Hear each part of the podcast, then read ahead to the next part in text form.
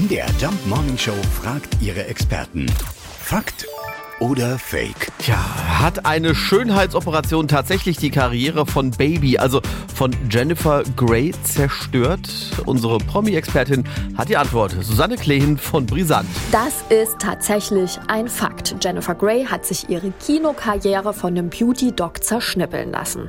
Jennifer Grey ist super berühmt geworden mit dem Film Dirty Dancing im Jahr 1987 und als Frances Baby Houseman, so hieß ihre Rolle, hatte sie nicht nur den legendären Satz Ich habe eine Wassermelone getragen im Drehbuch, nein, sie hatte jede Menge Charme und ja, auch eine bisschen markante Nase. Ah, und dann ist sie zum Schönheitschirurgen, hatte gleich zwei Nasen-OPs und die zweite, die ist schief gegangen.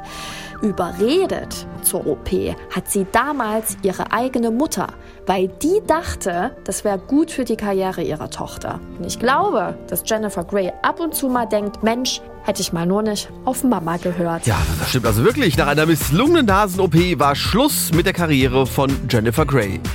Da lag sie schneller als gedacht hinter ihr, ne? Die Time of her life. Fakt oder Fake? Jeden Morgen um 5.20 Uhr und 7.20 Uhr in der MDR Jump Morning Show mit Sarah von Neuburg und Lars Christian Kade.